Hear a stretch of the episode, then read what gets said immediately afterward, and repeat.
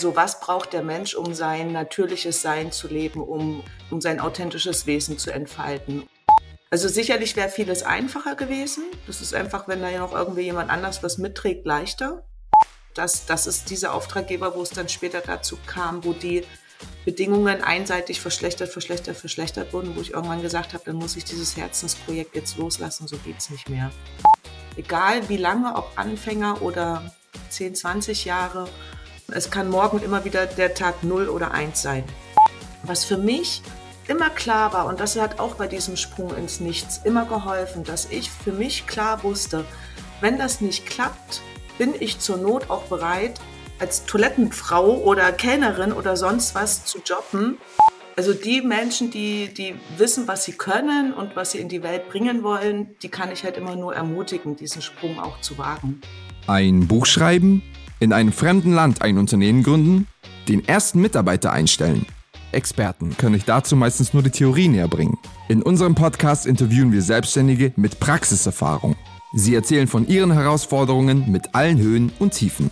Herzlich willkommen bei VGSD Story, dem Podcast des Verbandes der Gründer und Selbstständigen. VGSD Story findet ihr auf unserer Website vgsd.de und auf allen gängigen Podcast-Portalen. Neue Runde, neues Glück. Herzlich willkommen zu unserem Podcast VGSD Story. Neue Folge, neuer Gast, neue Selbstständige heute bei uns. Ich freue mich, dass ihr alle wieder da seid, dass ihr alle eingeschaltet habt und ich habe heute eine junge Frau bei mir zu Gast und zwar Asia Schrödel. Und sie hat eine, naja, ein, was auch immer gegründet, nennt sich Sein und Haben. Und ich glaube, ehe ich jetzt irgendwie was erzähle, was ich rausgelesen habe aus den Informationen, die es im Internet gibt, sage ich doch einfach herzlich willkommen, Asia, und sag uns mal, was Sein und Haben ist. Also vielen, vielen herzlichen Dank erstmal für die Einladung. Ähm, das freut mich sehr und ich bin immer nervös, wenn ich darüber sprechen muss, was ich mache. Ich sage immer, lass es mich doch lieber tun. Aber ähm, im Großen und Ganzen ist es so, Sein und Haben steht halt einfach für mein Verständnis für das Gleichgewicht, ähm, dass wir halt auf der einen Seite Menschen sind, die sein wollen und sich entfalten wollen und auf der anderen Seite im beruflichen Kontext als Selbstständiger, als Unternehmer natürlich halt auch ein gewisses Haben kreieren müssen, um für uns selbst und für andere was bewegen zu können. Und ich komme halt zum einen aus der, aus dem Kaufmännischen, aus der Betriebswirtschaftslehre, deswegen wirtschaftliches Rechnen, wirtschaftliches Handeln, solche Geschichten stecken halt in dem Haben drin. Und auf der anderen Seite habe ich mich sehr viel mit, ich sag mal, anderen Welten beschäftigt, wo es einfach wirklich darum geht, so was braucht der Mensch, um sein natürliches Sein zu leben, um, um sein authentisches Wesen zu entfalten und äh, wirklich da, das klingt vielleicht für manche abgedroschen, aber ich finde es halt wichtig, wirklich voll in seiner Kraft zu sein. So. Ja.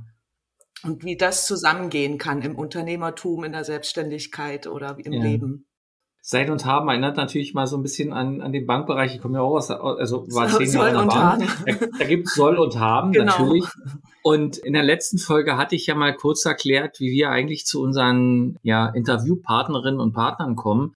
Mhm. Ähm, wir bekommen Empfehlungen, wir schauen selber Leute, die wir kennen, die wir kennenlernen. Und ähm, du hattest uns angeschrieben. Ja. Und was mich getriggert hat äh, in, in, in diesem Anschreiben von dir, war dieser Satz, der, ich habe es mir aufgeschrieben, der Sprung ins Nichts. Ja. Ah, und ich glaube, das ist ein wichtiger Punkt, weil wenn wir uns oder wenn jemand sich aus der Angestelltenwelt entscheidet, sich selbstständig zu machen mhm. oder von vornherein entscheidet, sich selbstständig zu machen, dann ist das ganz oft ein Sprung ins kalte Wasser, ein Sprung ins Nichts, weil wir nicht also aus meiner Perspektive betrachtet, nicht wirklich vorbereitet sind auf die Selbstständigkeit. Also man kann viel lernen, aber schlussendlich ist der Wechsel von einer Angestelltenwelt in die Selbstständigkeit ein großer Schritt, wirklich ein großer Schritt, im wahrsten Sinne des Wortes. Ja. Und äh, mich hat getriggert, ähm, dass du uns eben geschrieben hast, du hast den Sprung ins Nichts gewagt. Mhm. Und das wäre natürlich interessant mal zu erfahren, was das für dich bedeutet hat und was sich eigentlich dahinter verbirgt. Ja. Was war denn für dich der Sprung ins Nichts? Ja. Was hast du vorher gemacht und ähm, ja, wohin bist du gesprungen? Mhm, okay. Also ähm, dieses Thema des, des Sprung in, ins Nichts begleitet mich eigentlich, solange ich denken kann, so als ich begonnen habe, äh, aus dem Elternhaus raus und meinen eigenen beruflichen Weg dazu finden und zu gehen.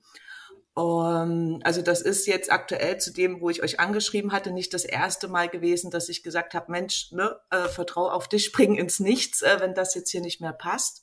Ich will da aber noch ganz kurz vorwegnehmen, weil ich demnächst nämlich eine Frau interviewen werde, die aus meiner Sicht ihren Sprung in die Selbstständigkeit super gut vorbereitet hat. Ja. Wo ich gedacht habe, wäre ich damals 2004 so schlau gewesen, wären mir einige Blessuren erspart geblieben. Aber auf der anderen Seite, was ich halt daran schätze, ist, wenn wir auf unsere Fähigkeiten, also wir machen uns ja selbstständig im besten Fall, weil wir bestimmte Fähigkeiten, bestimmte Kompetenzen haben, wo wir sagen, das möchte ich äh, auf dem selbstständigen Weg an Menschen herantragen. Und wenn wir, was weiß ich, in einem Angestelltenverhältnis uns wiederfinden, was nicht passt, das, was ich geschrieben hatte, das war ein Auftraggeberverhältnis, was nicht mehr gepasst hatte. Und dann können wir halt auf der einen Seite sagen, ja, das ist ja sicher, ich habe die, die und die Einkünfte und wer weiß, es könnte ja schlechter kommen oder wie auch immer. Oder ich bin wirklich so radikal ehrlich mit mir selber und sage, das passt halt alles nicht. Ich kann mich hier nicht weiter entfalten, das, das ist nicht meins. Und auch wenn ich jetzt noch nicht was Neues, also in meinem Fall war das so, ich hatte noch nichts Neues in der Hand. Und dann gab es für mich nur diesen Moment, ähm, ich vertraue da jetzt aber auf mich ähm, und verlasse diese Situation hier und es wird was anderes kommen, was ich selber auch gestalte. Also ja. ne? Nicht, das fliegt mir jetzt nur wie die gebratene Tauben in den Mund, sondern ähm, ich besinne mich da auf mich. Und dann hatte ich auch ziemlich schnell das, was dort äh, als Umsatz verloren ging, selber wieder generiert äh, in einer wesentlich besseren Lebensqualität für mich und mit mehr Wirksamkeit für meine Kunden.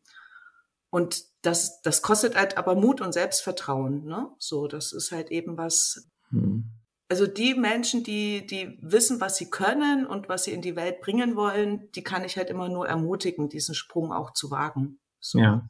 Wir werden ja noch dazu kommen, was du jetzt eigentlich aktuell machst und ja, warum du eigentlich selbst, also oder was du als Selbstständige machst. Mhm. Mich würde mal interessieren, wie war denn dein Werdegang vom Angestelltenverhältnis? Also du warst angestellt ja. und hast dich irgendwann mal entschieden, den Sprung in die Selbstständigkeit zu wagen.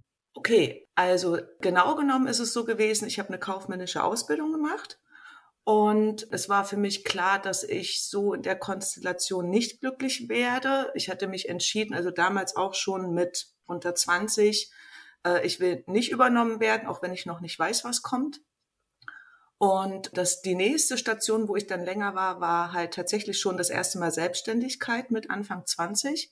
Das war durch eine sehr wertvolle Zufallsbekanntschaft entstanden, dass jemand halt mich in seinem Maklerbüro in Sachen Immobilienvermittlung hochwertig ausgebildet hat und mir dann die Vermittlung von Wohneigentum übertragen hatte und auch schon die Schulung von, von ähm, anderen, die nachkommen, äh, mhm. also die das auch lernen wollten. Und da bin ich das erste Mal halt damit konfrontiert gewesen, wie ist das, wenn Einnahmen nur da sind, wenn erfolgreicher Abschluss da ist und was macht das mit dem Nervensystem? so und also das war eine ziemlich harte Schule. Ja. Was für mich aber sehr wertvoll darin war, ich hatte damals, wie kann man das denn sagen, negative Glaubenssätze gegenüber dem Thema Verkaufen.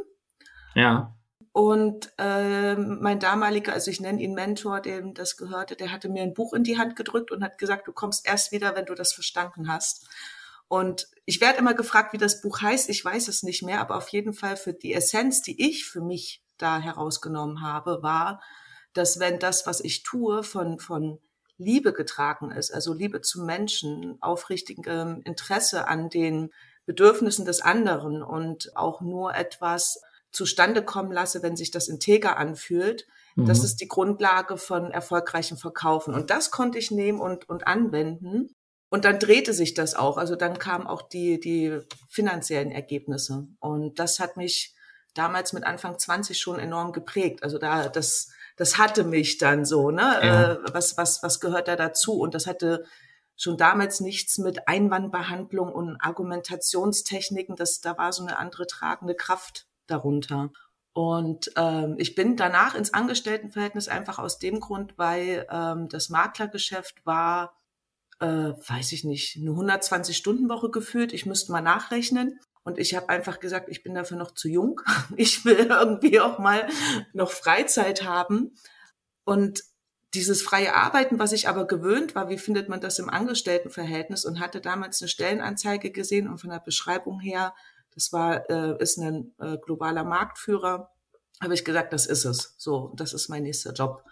Und so kam es dann auch und ich habe halt auch dort quasi als Unternehmer im Unternehmen wirken können. Also mhm. die waren wirklich so strukturiert, dass sie äh, uns auch diesen Freiraum gelassen haben, als Unternehmer im Unternehmen zu wirken. Und was für mich halt auch prägend war, deswegen hatte das auch gut gepasst, dass das ein Arbeitgeber wird, war, dass dort die ähm, immateriellen Werte, sage ich mal, über dem finanziellen Zielen standen, zu dem Zeitpunkt, als ich damals äh, dort mitgewirkt hatte. Also das hieß, dass zum Beispiel Menschlichkeit über dem Zahlenergebnis stand. Ja. Und das, das Schöne war halt, wir haben da halt alle im Team mitgezogen, ist, dass diese Ausrichtung immer dazu geführt hat, dass unsere Zahlen überdurchschnittlich gut waren. Und das ist auch etwas, was ich quasi mitgestaltet habe und gleichzeitig mitbeobachtet habe, äh, was braucht es, dass, dass es in einem Team total Spaß macht zu arbeiten, dass alle über sich hinauswachsen können, dass Menschen gerne dazukommen äh, und dass die Zahlen stimmen. So, wie, mhm. wie webt sich das zusammen? Und dann gab es halt da Führungswechsel und so und dann sind viele weg, einschließlich mir und dann war meine Tochter unterwegs und das war dann halt so der Grund, weil ich wusste, ich werde es alleinerziehend machen, dass ich gesagt habe, ich gehe den selbstständigen Weg, weil mir wichtig war, dass das, was meine Tochter braucht, als kleines Mädchen damals noch, Vorrang hat vor irgendwelchen Ansprüchen, die Arbeitgeber haben. So. Okay. Jetzt warst du ja, wenn ich das richtig verstehe, vor so einem Immobilienbereich unterwegs. Das war erst Immobilien, das erste genau, und das ja. zweite war Personaldienstleistung. Okay.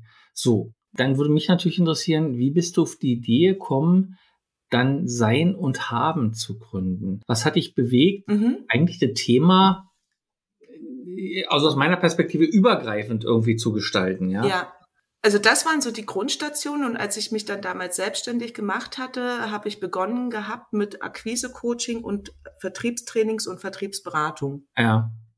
Und da äh, habe ich sehr früh festgestellt, dass das eben halt äh, außer das Skillset, was man braucht, Menschen sich innerlich äh, im Weg stehen, was was Erfolg betrifft. Und dann habe ich angefangen, halt so diese Themen der Persönlichkeitsentwicklung etc. zu erforschen. Und ich habe später dann noch mein Studium draufgesetzt, weil ich dachte, das macht sich einfach gut auf dem Papier, wenn da ein Diplom steht. so.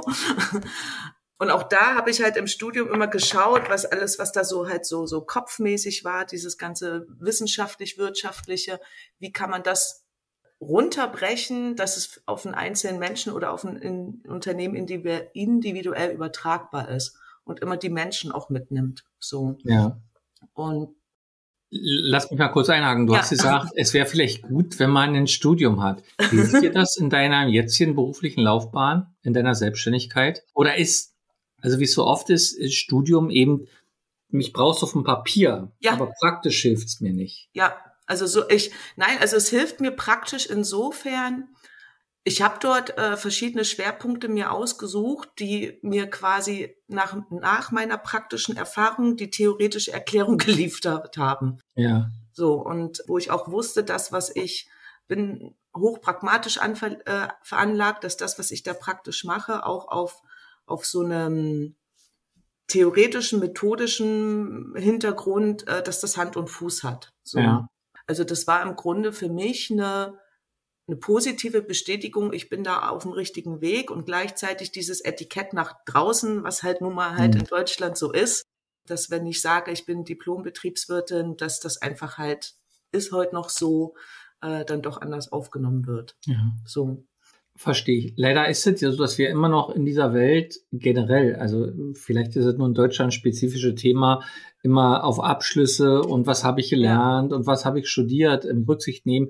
Wobei ich glaube, dass das schon wichtig ist, dass man eine bestimmte fundierte Ausbildung einfach auch ja. hat, weil die dir ja. ja ermöglicht, auch bestimmte Dinge anders zu bewerten und wissenschaftlich zu arbeiten oder wirtschaftlich zu arbeiten oder was auch immer. Ja. Du hast mir gesagt, du bist jetzt ja schon theoretisch, wenn ich jetzt zurückrechne, fast zehn Jahre selbstständig, ja? Nee, nee, nee, das sind, das werden jetzt im März 19. Okay, Also stimmt. nur mhm. 2003 oder so hast du 2004, gesagt. genau. 2000, rechnen, oh, Genau. shit. Und, und wenn ich dann halt noch die zweieinhalb Jahre da in meiner ersten Station dazu nehme, dann sind es halt quasi sogar über 20. Oh, ja. Seht's mir nach, Mathematik, ja. Zahlen. Äh, Sei es drum. Aber du hast gesagt, du hast dich entschieden, deine Tochter alleine zu erziehen. Wenn das nicht gewesen wäre, glaubst du, dass das deine Entwicklung beruflich wie privat verändert hätte? Ich glaube nicht. Hm. Nee. Also weil diese, also wenn ich halt gucke, war das einfach halt bei mir auch schon in der Schule angelegt. So. Ja. Nee, ich glaube nicht. Also sicherlich wäre vieles einfacher gewesen. Das ist einfach, wenn da ja noch irgendwie jemand anders was mitträgt, leichter. Ja. So. Aber ich glaube nicht, dass es so groß anders gewesen wäre. Nein. Okay. Als du uns angeschrieben hast, ähm, Asja, hast du Ja. geschrieben, du hast diesen Sprung ins Nichts gewagt. Mhm. Nämlich im Endeffekt, ich, ich sag mal, für mich interpretiert, ja, du hast gesagt, ich will was anderes machen. Ähm, man könnte das selbstständig machen, weil ich mich einfach verwirklichen kann. Und du hast uns auch geschrieben, dass ein Grund war, oder das, was dich in deinem beruflichen Weg begleitet hat, diese Sorge, ich muss jeden Auftrag kriegen und ich muss jeden Auftrag annehmen. Und du hast uns geschrieben, Ah, nee, nee, nee. Ähm, Mhm, ja, ich weiß, was du, du hast, meinst. du hast Mhm. uns geschrieben oder mir geschrieben oder uns, egal, dass es auch darum geht, nicht alle Bedingungen, die Mhm. dir gestellt werden, zu Mhm. akzeptieren. Ich Mhm. glaube, das ist ein ganz wichtiges Thema für uns Selbstständige. Mhm, Gerade mhm, wenn man neu selbstständig wird, braucht man Aufträge mhm, und akzeptiert eigentlich alles. Hauptsache, ich krieg den Auftrag.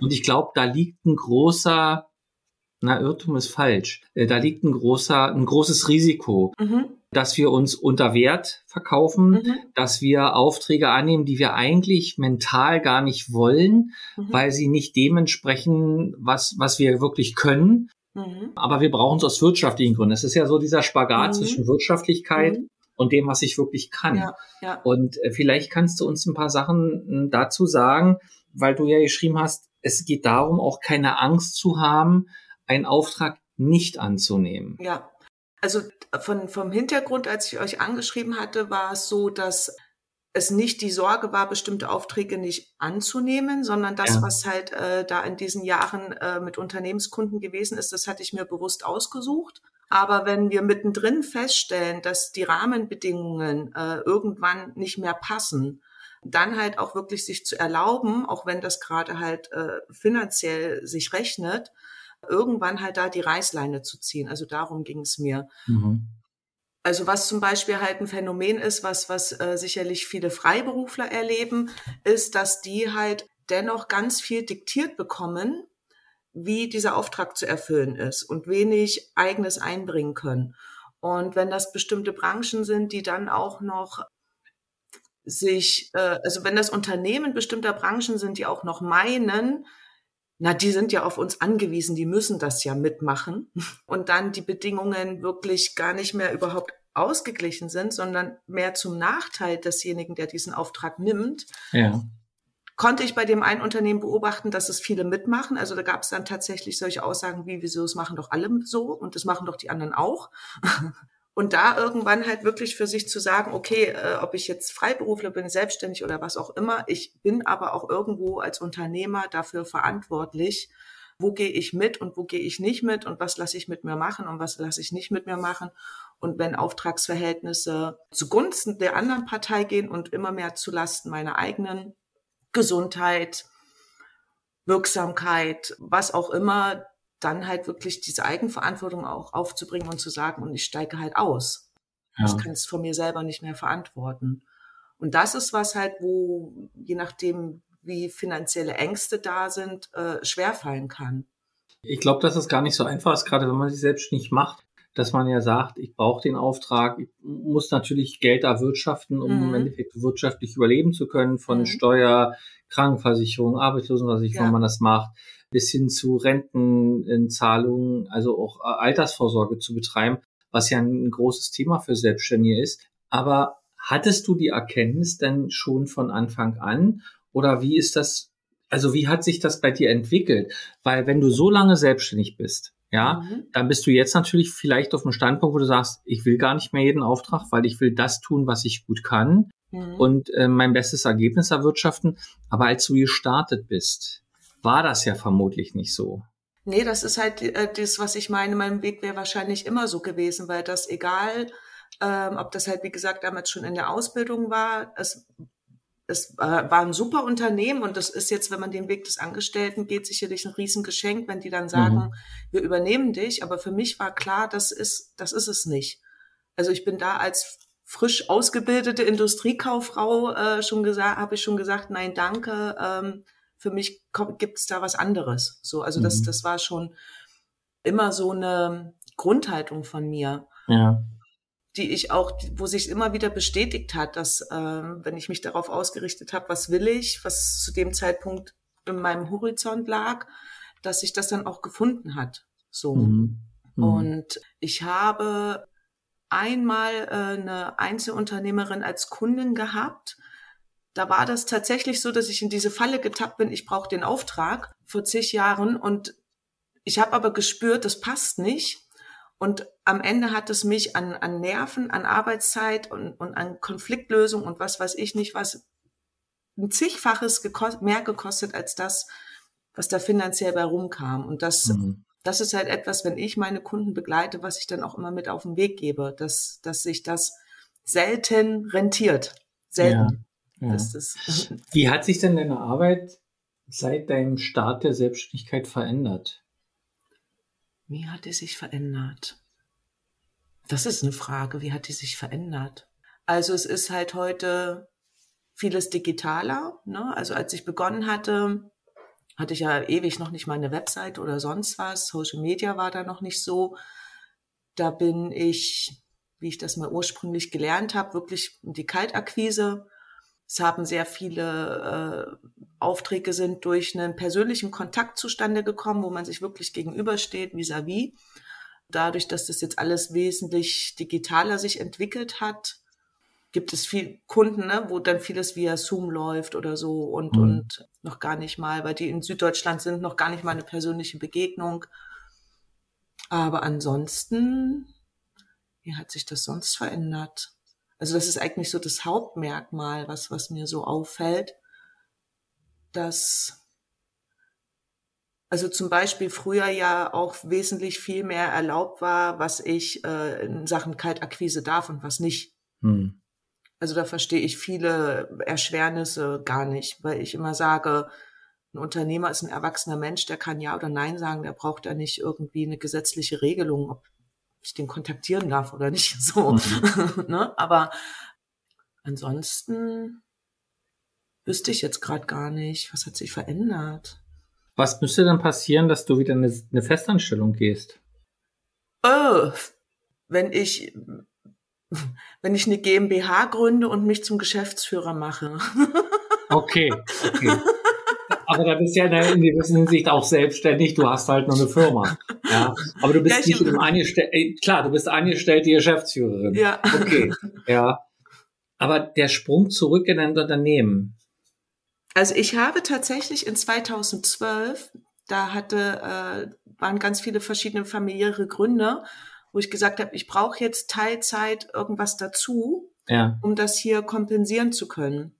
Und da hatte ich mir wirklich genau überlegt, wie muss dieses Angestelltenverhältnis äh, sein, dass, dass ich dazu halt auch Ja sagen kann. Mhm. Und da war halt dieses freie Arbeiten im Team, Unternehmer im Unternehmen, freie, freie Zeiteinplanung, also nicht Dienst nach Vorschrift, sondern eigenverantwortlich für meine Zeit äh, und Ergebnisse sein eine bestimmte Stundenanzahl und ein bestimmtes Einkommen. Und das habe ich tatsächlich dann auch in 2012 gefunden mit, weiß ich nicht mehr, 19 Stunden oder 15 Stunden.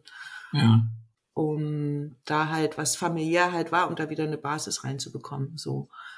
Aber ich bin tatsächlich seitdem nicht wieder auf die Idee gekommen. Ich überlege.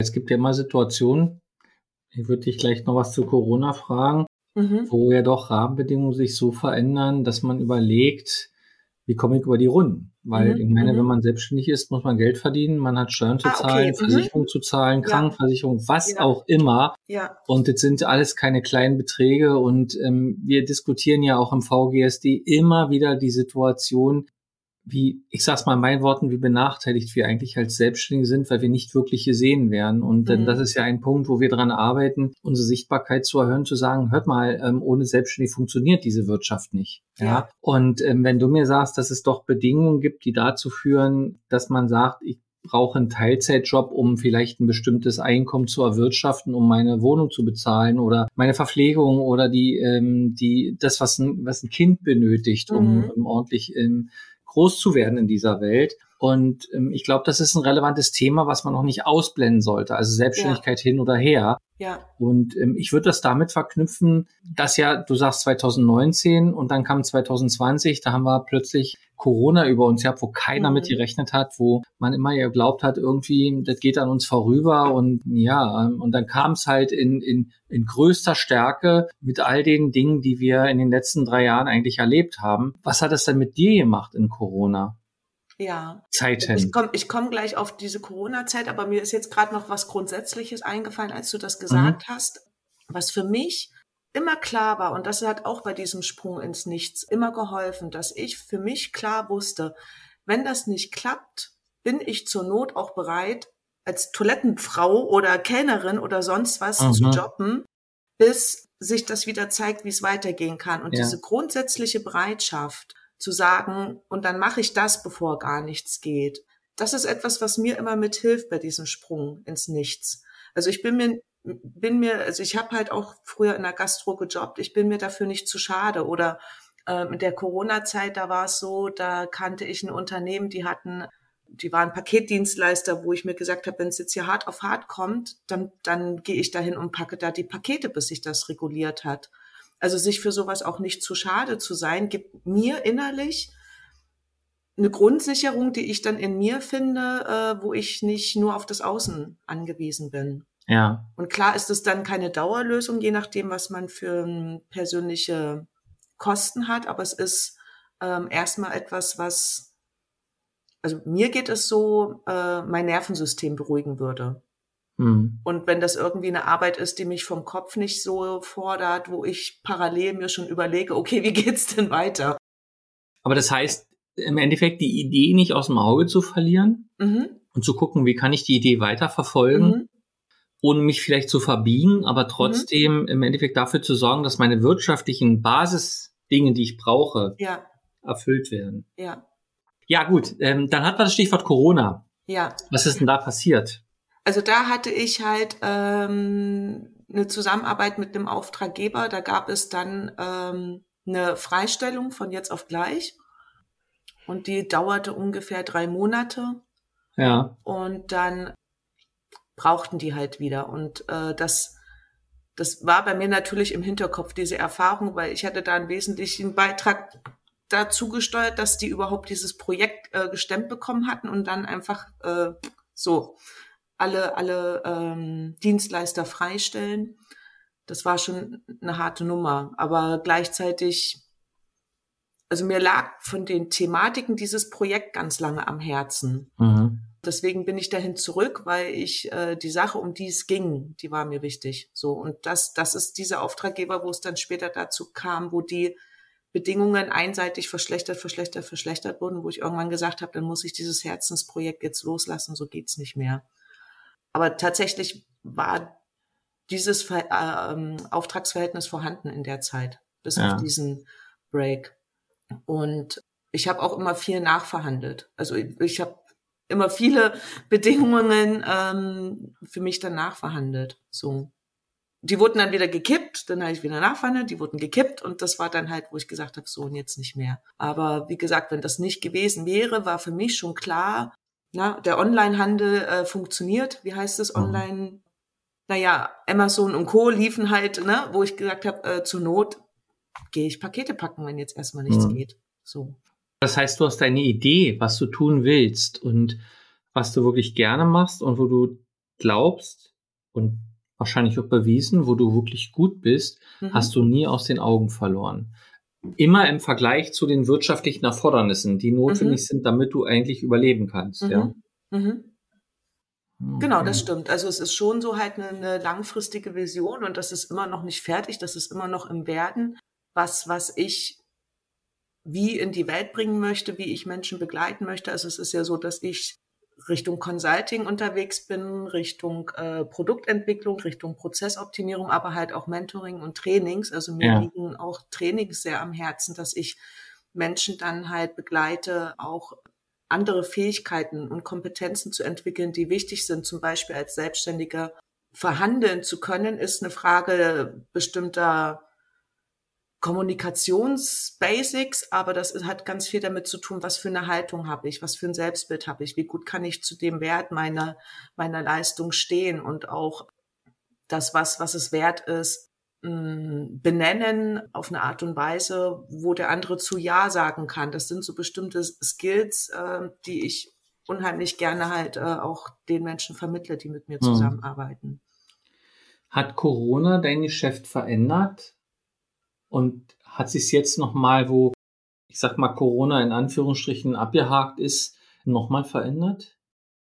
Ich überlege, ob ich, hm, ich würde jetzt spontan sagen, nein, weil das, was ich weiterentwickle, wo ich schaue, wie kann ich meine Sachen optimieren, das hätte ich so oder so gemacht. Ah. Also es hat in mir noch mehr diesen, diesen Ruf verstärkt, dass ich Menschen befähigen will, sich von irgendwelchen äußeren Umständen oder Krisen innerlich unabhängig zu machen. Mhm. Das, das im Grunde war so dieses, dass das, was, was ich weiter, was ich anderen vermittle, was ich anderen nahebringen will, dass das einfach auch eine Relevanz hat. Ja. So dass, also insofern hat sich's verändert, wenn du jetzt fragst, fällt mir das auf. Die, die Zeiten, die vorher sehr stabil waren im Großen und Ganzen. Natürlich gab's immer wieder irgendwelche Krisen, aber im Großen und Ganzen, also ich bin halt in Ostdeutschland groß geworden, ist es so, dass das halt hier sehr vieles selbstverständlich äh, war und und äh, so ein gewisses, man kann sich auf manchen Sachen ausruhen und gar nicht so ja. eine, äh, wenn das nicht Menschen waren, die bestimmte Lebensumstände ohnehin hatten, eine gewisse Krisensicherheit gar nicht gegeben war. Und wo ich halt zu den guten Zeiten, wenn ich sowas vermitteln wollte, gar nicht so auf offene Ohren gestoßen bin. So, wieso gibt's doch gar keine Notwendigkeit zu? und das hat mhm. sich verändert. Also da ist eine andere Bereitschaft da, mehr hinzugucken, wie eine gewisse Krisenfestigkeit unabhängig von anderen ähm, weltlichen, politischen, ökonomischen Strömungen in sich zu kultivieren. Ja, ja. Das ist interessant, weil, also die Frage hat man ja vorhin gar nicht beantwortet, wo ich bin, wo du bist. Also ich bin in Berlin wie immer. Du bist, äh, hast du mir erzählt, aus der Ecke Hannover zugeschaltet oder aus dem Hannoverer Raum. Ja. Und ja, du hast gesagt, du hast eine ostdeutsche Vergangenheit und das, das wäre vielleicht doch nochmal ganz interessant, weil ich also auch die Erfahrung gemacht habe, dass man manchmal in den Gesprächen erfährt, dass die Menschen, die in Ostdeutschland sozialisiert worden sind, die in Ostdeutschland groß geworden sind, die auch mit der Wende klarkommen mussten. Auch das ja. muss man irgendwie berücksichtigen, was ja ein massiver Bruch in ja. einem Lebenslauf, in einer genau. familiären und wirtschaftlichen Entwicklung war, dass die anders auch mit der Situation Corona und hm, jetzt haben wir ja die, hm, sozusagen, es ist ja irgendwie nicht ruhiger geworden. Wir haben ja alle irgendwie gedacht, letztes Jahr gedacht, ähm, jetzt ist Corona im Griff mit Impfungen und Abklingen und was weiß ich. Jetzt haben wir Ukraine und Russland und Panzerlieferung, was weiß ich. Also tausend Millionen gefühlte Dinge, die uns verunsichern, uns mhm. Angst machen, mhm. dass aber Ostdeutsche etwas anders damit umgehen als Westdeutsche. Mhm. Also zumindest in den Gesprächen, die ich führe, habe ich das Gefühl, dass es da einen leichten Unterschied gibt. Mhm. Jetzt sagst du ja, du bist in Ostdeutschland groß geworden. Das heißt, würdest du das aus deiner Sicht bestätigen? Also es ist so, dass, dass äh, ich, ich war ähm, jugendlich, als die Wende war. Und wie gesagt, immer schon sehr beobachtend, was, was, was findet in meiner Umwelt statt. Und ähm, was wirklich auch da prägend war, ist, dass halt es haben, egal ob viele das System gut fanden oder nicht, es war trotzdem etwas, was so, so eine ultimative Gültigkeit hatte. Das, das schien ja. ja auch ganz lange unerschütterlich so. Ja. Also das hat so die Lebenswirklichkeit ausgemacht. Und dass tatsächlich alles, woran Menschen sich festhalten oder glauben, ob sie es gut finden oder nicht, von einem Tag auf den anderen quasi wie, wie weg sein kann. Ja. Und dass man sich dann in einer völlig neuen Lebenswirklichkeit wiederfindet und wiederfinden muss ähm, das habe ich halt als, als junger Mensch hautnah erlebt. Also ich habe das mhm. begrüßt. Äh, ich, ich habe immer gedacht, oh Gott, was soll ich in diesem System hier aus meinem Leben machen? Aber ich habe auch viele Menschen gesehen, die damit auch ganz schön zu tun hatten, weil die einfach schon älter waren und einfach auch einen anderen Background sich aufgebaut haben. Aber in diesem Wissen, dass nichts so sicher ist, wie es scheint. Ja. Und dass alles, was wir für selbstverständlich halten von, und unverrückbar, es hätte ja lange niemand gedacht, dass das jemals da zu einem zu einer Veränderung kommt, ja. dass das von heute auf morgen anders sein kann. Das, das, damit bin ich von vornherein geprägt gewesen. So. Ja. Entschuldige, dass ich die Frage stelle, aber wir gucken ja zu den Menschen. Wieso bist du dann von Ost nach West gekommen? Das war ganz einfach. Und zwar ist es so, dass, also zum einen habe ich schon immer da, wo ich gelebt habe, gedacht, ich gehöre hier nicht hin. Und dann war es so, dass äh, für mich war klar, ich will aus dem Elternhaus raus. Ähm, und wenn ich jetzt beruflich äh, die ersten Schritte gehe, will ich in die alten Bundesländer, weil ich, wenn dann etwas lernen will, also es war ja klar, dass das System der alten Bundesländer zu uns rüberkommt und nicht umgekehrt, ja. ähm, will ich etwas lernen, womit ich dann weiterkomme und nicht äh, in der Region, wo ich war, wo man nicht weiß, hat das morgen noch Bestand. Und zu dem Zeitpunkt sind ja auch viele, viele Betriebe eben kaputt gegangen und das war für mich dann so klar, äh, wenn ich jetzt aus dem Elternhaus rausgehe, dann in die alten Bundesländer. Hm. So. Es gibt ja auch die Leute, die sagen, wir bleiben hier, ne? Ja, also das, das war schon, also bevor ich wusste, dass es eine Wende geben würde, äh, war in mir schon immer so ein Traum, so ein Wunsch, äh, wenn, man hier irgendwie weg kann, weg hier. Okay. Hast du ja auch verwirklicht. Lass uns mal nach vorne gucken. Ja. Jetzt bist du ja schon so lange selbstständig ja. und mit allen Höhen und Tiefen, Corona, Beruf, was auch immer. Wo geht denn die Reise hin? Wo geht die Reise hin? Das wüsste ich selber gerne. also was ich, also ich muss momentan in mir ein paar Grundsatzentscheidungen treffen weil ich zum einen ähm, von, von dem, was ich in Trainings äh, machen kann, viele, viele Basics vermitteln kann. Mhm. Wo ich feststelle, dass es manche gibt, die sind schon seit zehn Jahren und länger selbstständig und trotzdem gibt es da bestimmte wirtschaftliche Basics nicht.